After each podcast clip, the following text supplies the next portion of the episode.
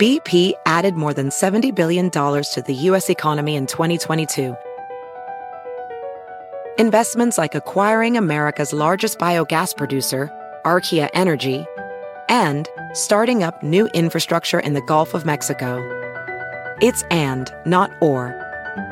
See what doing both means for energy nationwide at bp.com slash investing in America.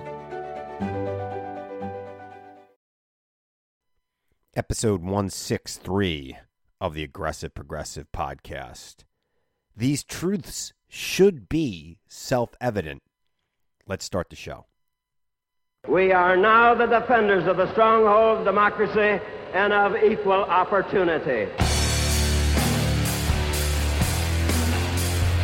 You and I, as citizens, have the obligation to shape the debates of our time, not only with the votes we cast, but with the voices we lift. The people are looking for honest answers, not easy answers. The very word secrecy is repugnant. Clear leadership. And we are, as a people, not false claims and evasiveness and politics as usual. Opposed to secret society. But ours was a nation of the ballot, oaths. not the bullet. And a secret procedure. As a people, we cannot afford to let any group of citizens or any individual citizen live or labor under conditions which are injurious to the commonwealth black, white, Latino, Asian, Native American, young, old, gay, straight, men, women, folks with disabilities, all pledging allegiance under the same proud flag to this big, bold country that we love. That's what I see.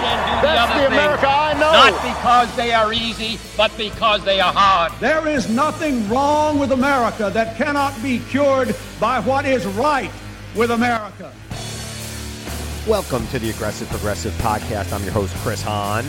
Thank you for liking, rating, reviewing, subscribing, and telling your friends about this podcast. Left the full version of the intro. I haven't used that in about about a year, really. I uh, I cut it down because I was told uh, shorten your intro, get right to the podcast. But it was the Fourth of July on Monday. I felt like putting in some good presidential quotes that I really enjoyed, which is why I picked those when we began this podcast. Oh my God, uh, in 2019, we've been doing this for three over three years. So, welcome to the show. I got a great guest today, Jill Wine-Bank. She's going to talk to me about uh, the January 6th committee. She's going to talk about uh, what happened at the Supreme Court last week, which you know we've already talked about to some extent on this podcast. It's it's really pitiful the way they have behaved, even some of the decisions that they've come down with since then. Uh, I don't know if I mentioned on this show or my other show their decision about the coach kneeling at in prayer after the game. First of all, let me just point this out to the coach in case he's listening. Uh, I've read the Bible, and Jesus said in Matthew not to make a show of your religion among men. What that coach is doing, it's not really prayer. It's show business. It's him showing everybody in the town what a great Christian he is. My advice to people who don't like this guy just dig into his uh, background, find out what he's really doing with his life, because nobody who needs to make that big of a show is truly a man of faith. That's just the way I see it. I think people who are men of faith and women of faith, they don't really wear it on their sleeves. And, and that's that's what the Bible tells us to do. And again, I'm not the biggest Christian. I'm not really, uh, uh you know, I don't, I don't go to church anymore. I I'm I'm not a person of faith. I would say I, I do believe in God. I just think that you know religion was created by man to try to explain things they can't explain and also to try to control. And um, so I, I'm not the biggest person of faith, but I have read the Bible. Unlike that coach, and unlike the Supreme Court justices who feel that that's something that should be included in a public school, uh, you know, allowing this guy. Look, I was an athlete in college and in high school, and my daughter's an athlete now. And if the coach is praying at the middle of the field after the game and you want to start, you better kneel next to him. That's the message that's being sent there. So don't tell me that the Supreme Court was right and that this guy's just doing it on his own time and it's not like some sort of public acceptance of prayer. No, he's using his job to show people how religious he is. And also, it will encourage the kids to kneel with him so they can get more playing time. It's just that simple. It's just that simple. They're wrong. This conservative majority is going to take this country back to the 18th century, which is something we do not need in America right now. We need to move forward. We need to keep pressing on.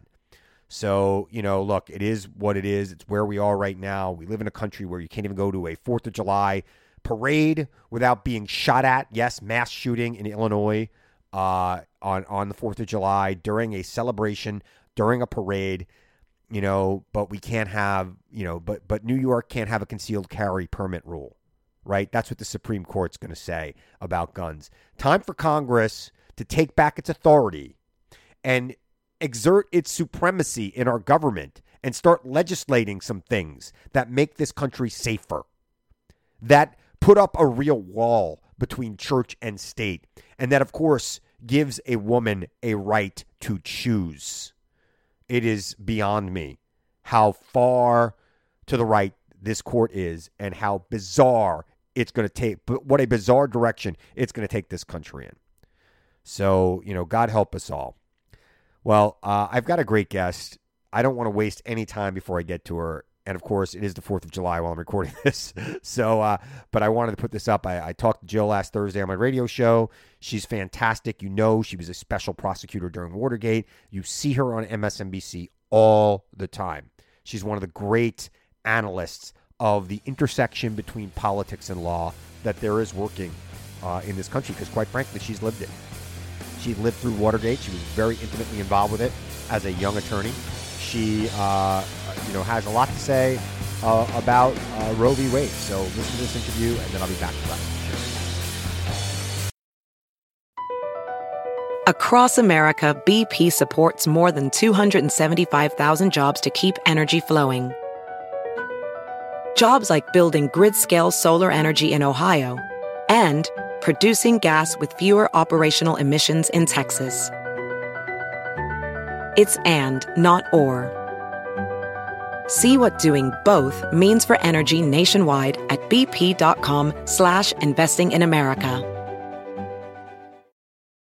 Buckle up, folks. The Car Pro Show podcast is here to rescue you from the doldrums of everyday life. And you can find it on iHeart, Apple, Spotify, or wherever your podcast cravings take you. What do we have here, Doctor? Looks like yet another case of the Car Pro Show podcast giddies. Do you concur? I concur. And it's spreading like wildfire. I know, but the podcast is so powerful. Jerry and Kevin dish out all the juicy car news from the Car Pro Friends universe. They review and chat about the latest car lineups from all the big players in the industry. And they take live calls to help help steer car buyers in the right direction. It's highly addictive and impossible to shake.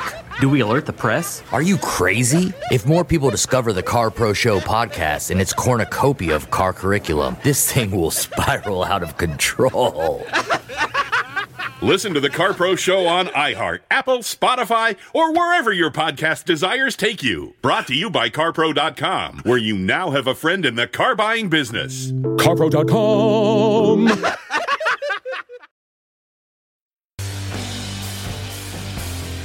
So, as I said, I've got a great guest tonight. Jill Wine-Banks is a former special prosecutor during the Watergate investigation. You see her on MSNBC. She is one of the best gets there is right now, given all that's going on between the January 6th committee and the Supreme Court. Jill, welcome to the show. Thank you so much. It has been a very busy couple of weeks. I- have been watching you on TV almost every day. Um, I find you uh, have the most insight of anybody because, quite frankly, you lived through Watergate. You were right there in the middle of it. You were an investigator and a prosecutor during those times, uh, very early in your legal career. Uh, I'm watching these January 6th committee hearings, which have not disappointed. They have met expectations, including exceeded. Yeah, I, yeah, they've definitely exceeded. And I was concerned when I heard Cassidy Hutchinson would be the star witness on the special session that they had earlier this week. But she sure as heck delivered. I mean, give me your impressions. I was very impressed with her. I found her testimony to be delivered in a very credible way. She was calm and mature, well beyond her years. Um, when I think about her and being the quiet person in the room who observed everything mm. and understood the importance of everything, I saw her referring to notes if you paid attention it looked like she might have had a diary or something in front of her, which yeah. I'm sure was very helpful to refreshing her recollection. This was during her filmed deposition, not at the testimony for the committee.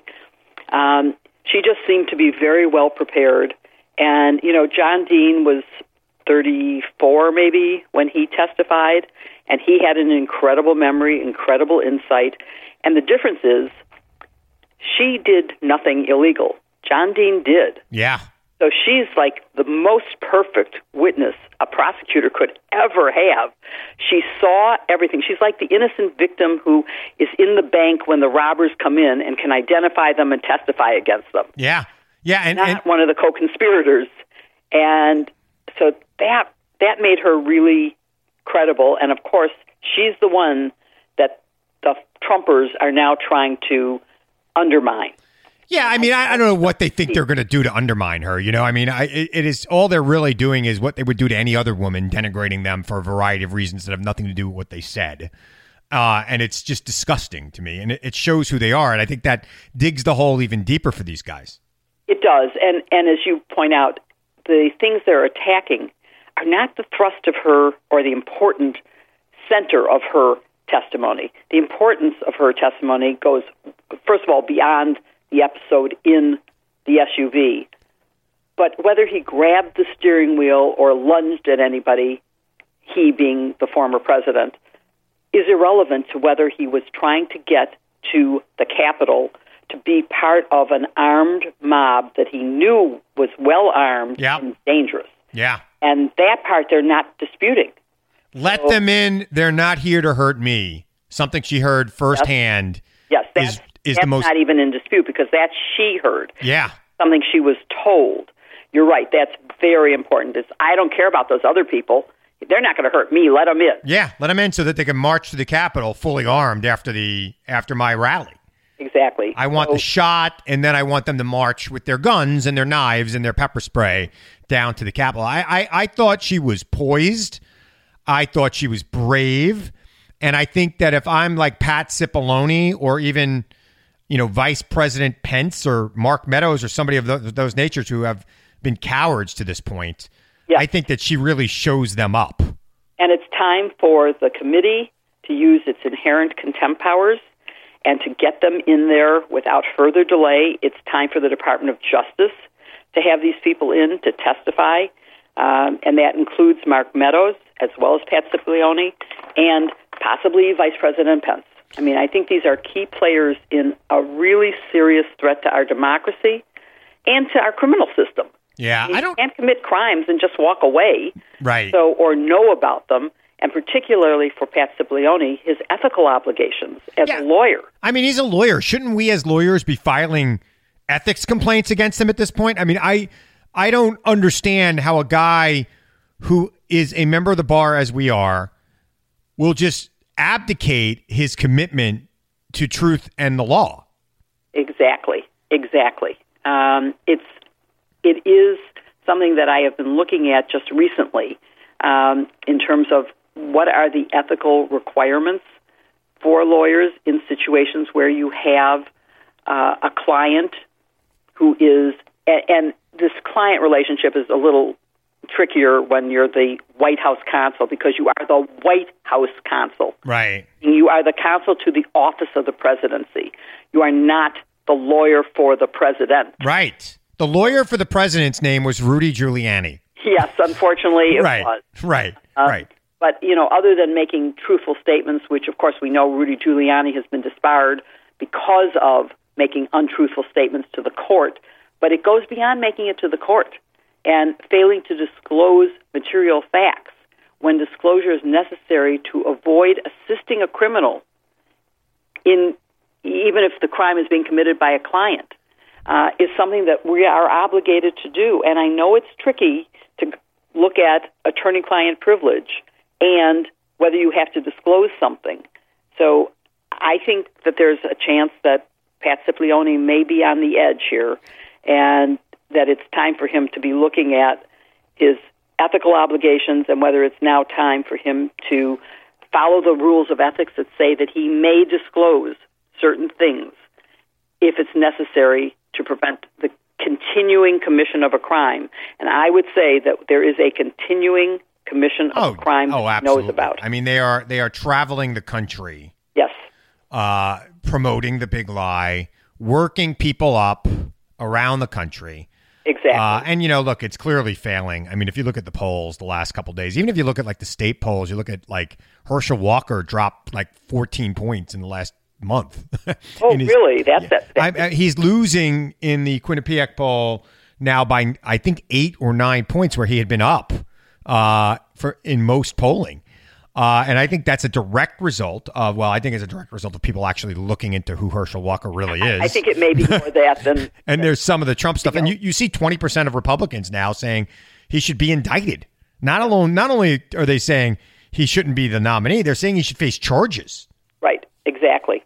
60% of the country thinks that. Yes. Including, as you said, 20% of Republicans. Yeah, it, it, it's time. Uh, it's time for him to face charges. And, I, and look, I was never one of those people who thought he'd ever face charges. But, you know, this may be a good thing in the sense that um, if the Department of Justice was debating not could they indict because the criminal elements have been satisfied and are quite clear, but should they? Is it good for the country? Now, with the country backing it, maybe they would have to answer, yes, we should. Yeah. That it would be a disservice to democracy not to do it.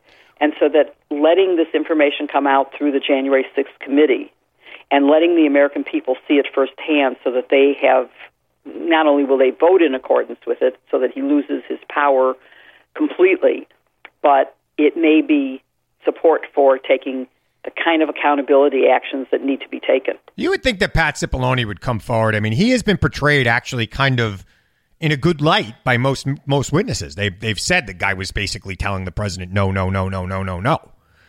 And yeah. you you think he'd want to come forward and say, yeah, I mean, he he doesn't have to necessarily talk about his direct conversations and legal advice to the president, but there are a lot of other things he can discuss, uh, particularly the president's criminal intent.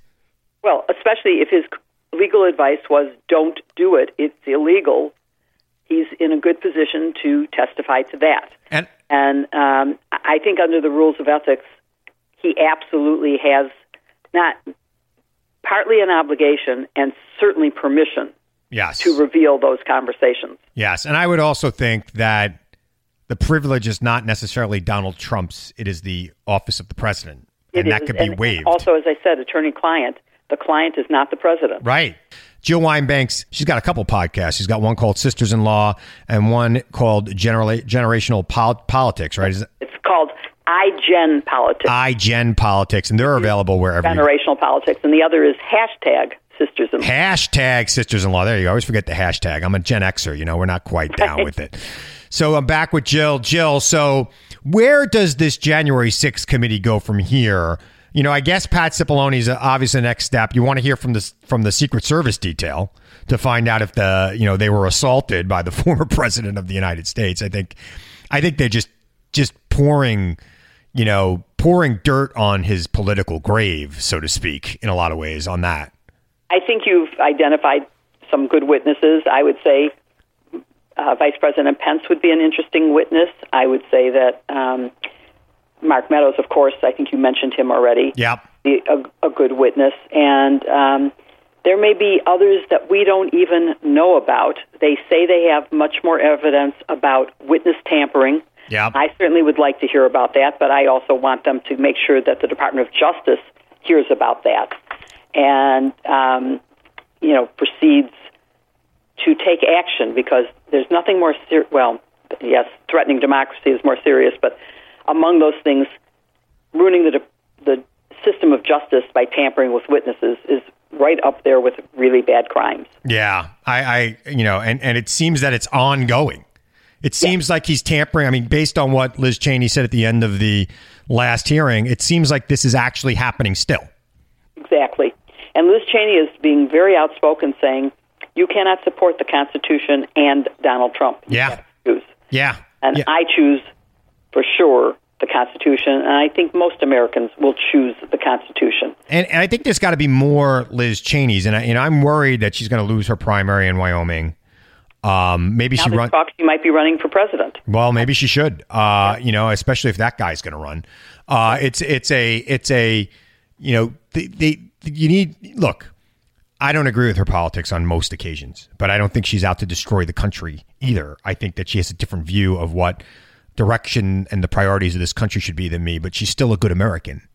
and she's standing up for uh, on principle here at much personal expense to a point where you don't really see any other Republicans in the country making the same kind of stand as she is at the same price. You're seeing a lot of retired Republicans, people who are not running for reelection, but not a lot of people like her. You know, you got her and you got Mitt Romney, and that's about it. It's very interesting. And um, Victor Shi, who is my co-host of iGen Politics, and I interviewed David Gergen today, Hmm. or which will be released next week. And he was talking about his new book about leadership. And one of the first priorities for leaders, he said, is character. And so while I totally disagree with all the policies of Liz Cheney, she does have character. Yes. And that is something that Donald Trump does not have No. and that Richard Nixon didn't have. They Right. have that in common.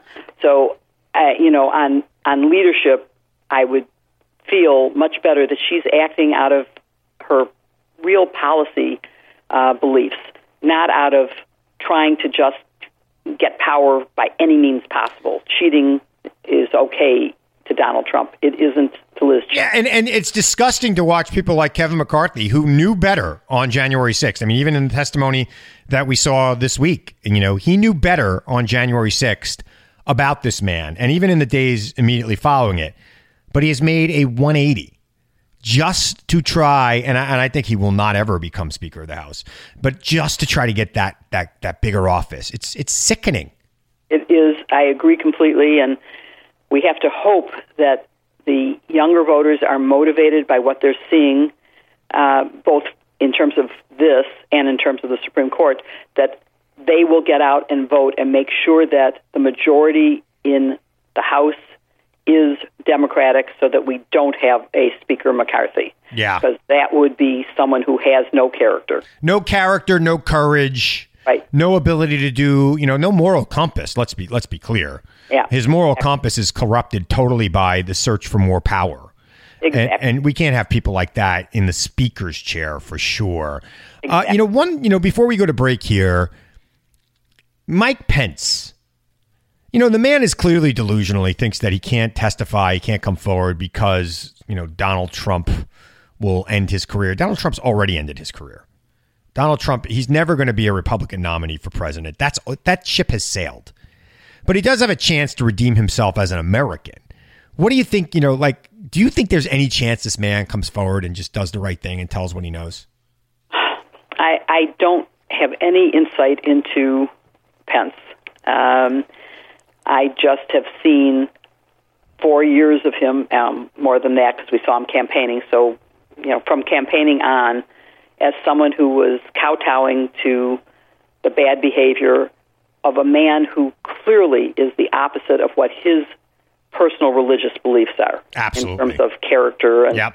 the, the the affairs that the man had, the the lies that he tells, and how somebody who was threatened with his life being at stake could still support and not speak out and protect us. Why he didn't invoke the Twenty Fifth Amendment, I don't know. I I will never understand mm. how Donald Trump gets people to follow him.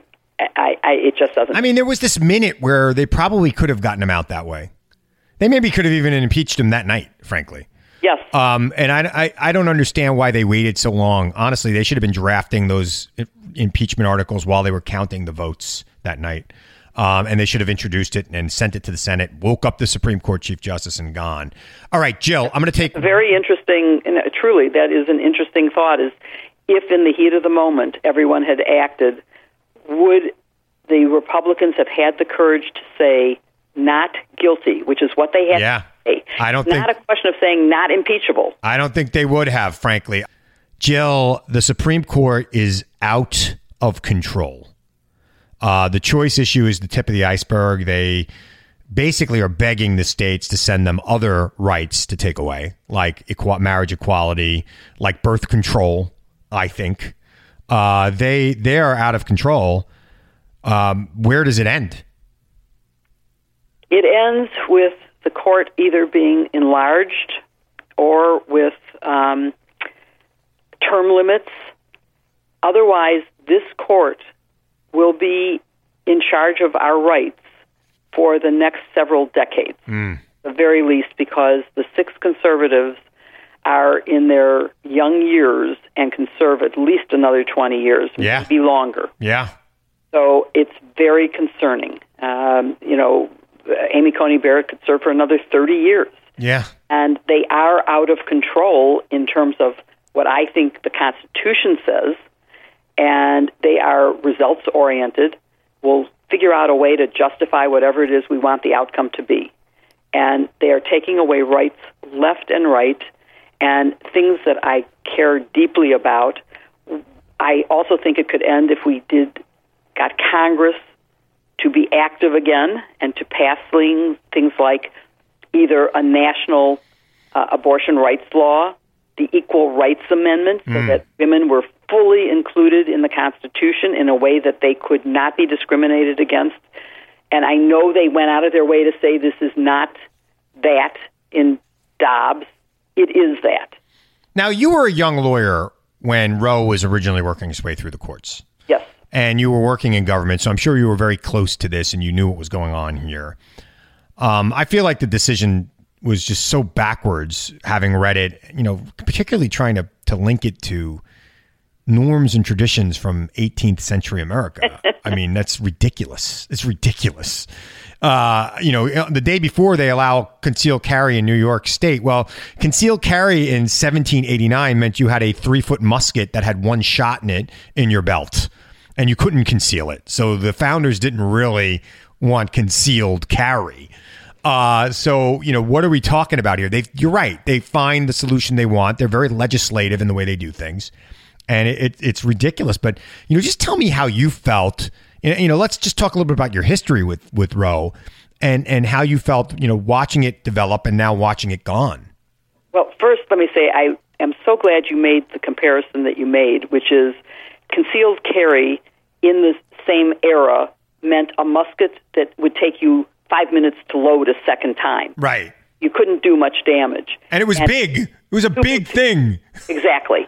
And yet they are willing to say, yeah, well, it's different in case of abortion. There, the history is different. It isn't. Right. You either go with the history on both or you don't go with the history Right. on both.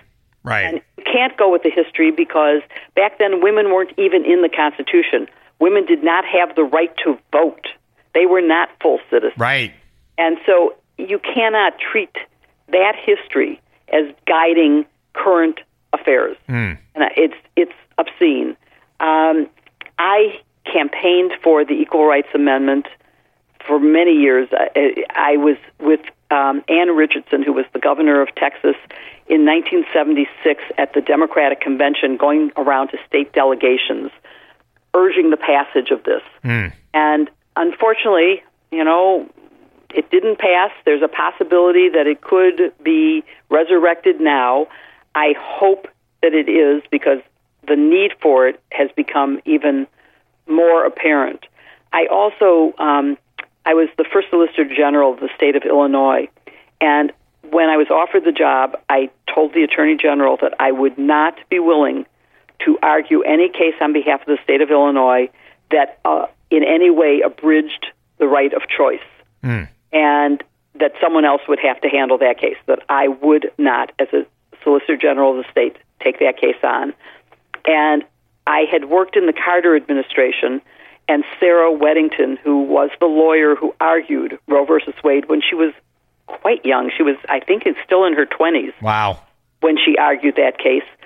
Um, and I called her to say, I need your help. I want to persuade the Attorney General of Illinois that he should support choice. And she helped prepare me, and I really, and he's a strict Catholic and firmly believed in it, uh, in no choice. Right. And I persuaded him that there could be circumstances like your daughter is raped. He says, well, then we, we would take care of it before it had quickened, and that would be okay. I said, no, she's left unconscious, and you don't find her until it's too late for that. Hmm. Then what would you do? And that's when he went, oh, I can't force her to bear that child. Right. So you know, I think there are still arguments that people of good conscience can say, I can't do it, but it doesn't mean you can't. Right. And I, I'm, I'm appalled by the Dobbs decision, but I'm more appalled by the concurring opinion Mm. of Justice Thomas that does put in jeopardy any right that is not enumerated in the Constitution. Any right, basically eliminating all substantive due process rights that are incorporated in the 14th to the states. Yeah. That, as you mentioned, means that same sex marriage could be eliminated. It means that the right to contraception under the right of privacy could be eliminated. It means that same sex sexual relationships could be barred. Um, I mean, imagine being in a country where the right to contraception in marriage is denied. Yeah, or the right to contraception outside of marriage. Or outside of marriage. I I mean, look, I think if they went down that road, I mean, it's horrible. It's I mean- just terrifying. And then, you know, eliminating the uh, administrative state, which has been a long goal of the Republican Party, came true today when they said the EPA could not take certain actions, that it was up to not them, and it was only up to Congress, which can't pass anything these yeah. days. There's no yeah. bipartisan. We got a real we got a real governance problem in this country. we do. The legis- the, the, the legislative branch has basically been dormant for 50 years. And mm-hmm. and and the executive branch has I would say too much power because it's been basically taken the legislative power and the the court has acted like a super legislature. That's a, that's the worst part of it. Yeah. I mean, and that's because there's been a vacuum and they've filled it. Yeah. And now they have spent all this time working to get the conservative majority that they now have. And Democrats have been ignoring how important the court is.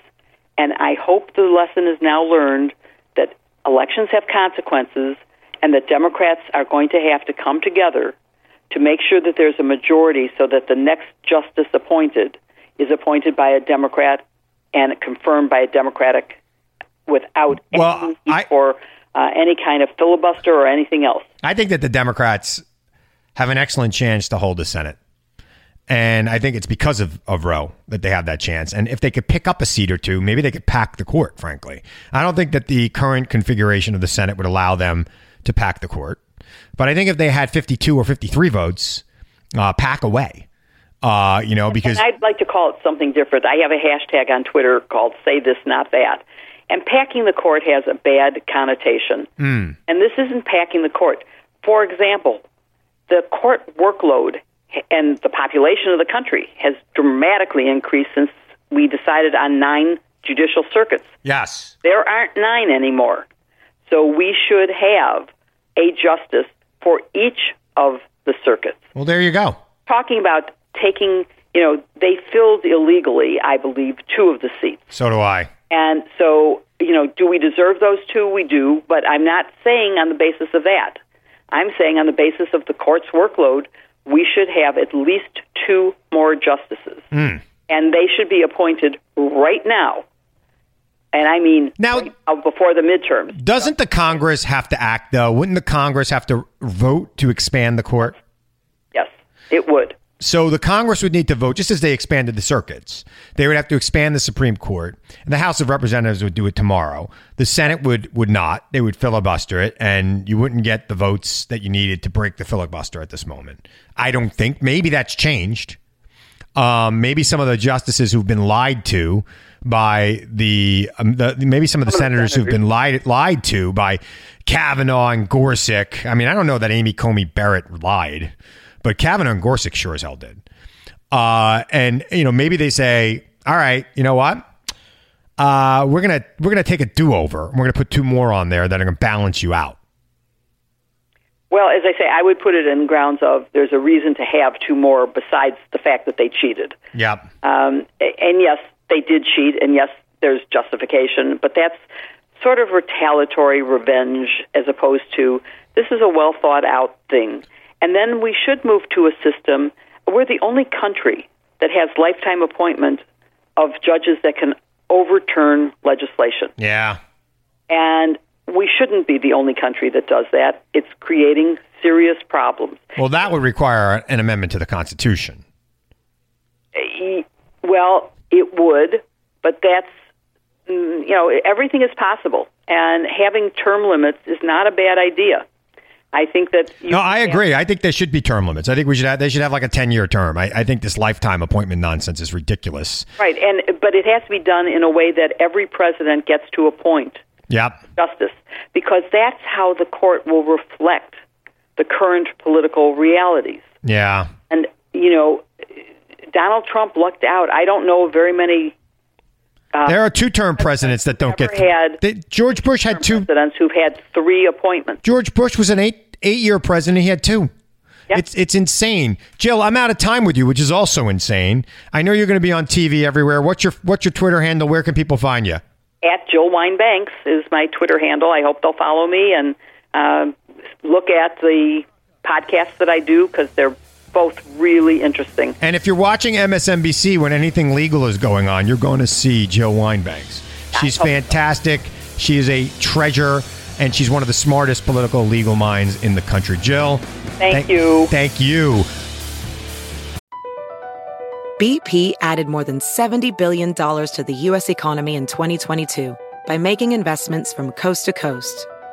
Investments like building charging hubs for fleets of electric buses in California and starting up new infrastructure in the Gulf of Mexico. It's and, not or. See what doing both means for energy nationwide at bp.com slash investing in America. I'm Chris Hahn, the Aggressive Progressive. Check out a new episode of the Aggressive Progressive podcast every Tuesday. You know, the election is heating up just as the year is winding down. Stick with me. I'll tell you the truth as I see it. Download the Aggressive Progressive on Pandora or wherever you get your podcasts. All right. I hope you liked that interview with Jill Wine-Banks. Make sure you check out her podcast. Um, she's pretty good. Pretty good. Hashtag sisters-in-law. That's the name of one of them. IGen Politics. Uh, you definitely want to re- check her stuff out. Uh, she's got a book out too called uh, Watergate Girl. It's been out for about a year. Good read. You want to check that out as well. Uh, and of course, watch her on MSNBC. So, finally tonight, I told you last week that I had had um, COVID a couple of weeks ago, and I recovered uh, fully. And you know, in in that five days after your quarantine, you're supposed to wear a mask when you go someplace inside. And I, I got to tell you, I was quite annoyed. Um, I didn't go out for most of the time I was supposed to wear a mask. I just stayed home. Fortunately, I was able to do that. Didn't go anywhere where I had to be inside anyway. But I did have to vote on one of those days. And uh, it was a primary day in here in New York. And I went out to vote. And I put on a mask. I actually put on an N95 mask. And then I put a cloth mask over it. And I was getting some looks, man. I got to tell you. I felt like saying, yeah, I'm not wearing this for me. I'm wearing this for you, idiot. Because uh, I also went to get a bagel after that because I hadn't had a bagel in like 10 days because, you know, my wife doesn't like, I guess they don't like going to the bagel stores.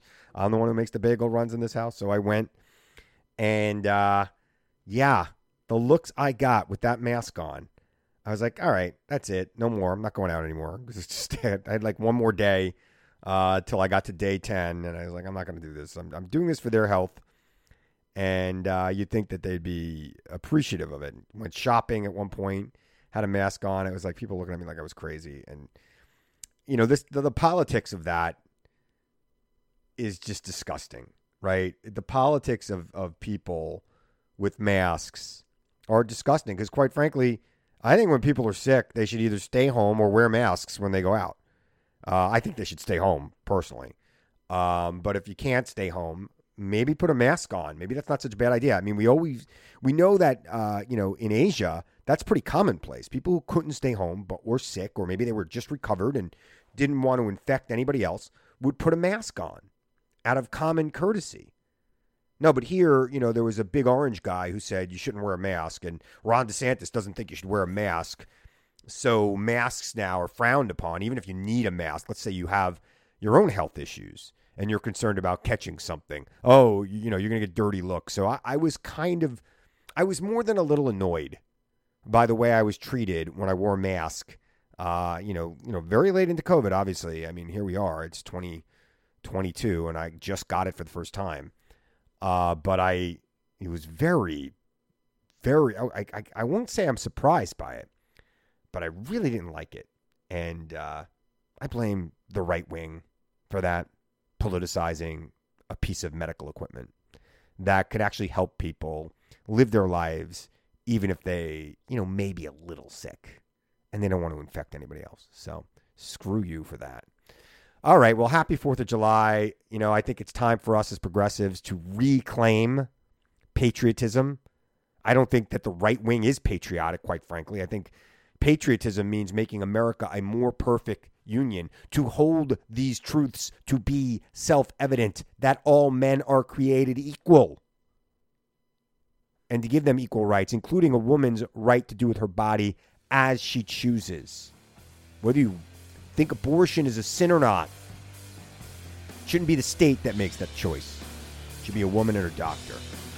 So, anyway, I want to remind you now, as I always do, to seek the truth. Question everyone and everything, even me. Seek the truth.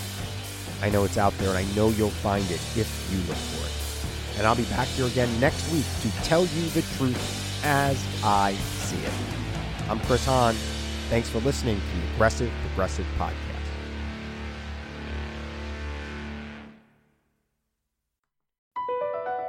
Across America, BP supports more than 275,000 jobs to keep energy flowing. Jobs like building grid scale solar energy in Ohio and producing gas with fewer operational emissions in Texas. It's and, not or. See what doing both means for energy nationwide at bp.com slash investing in America.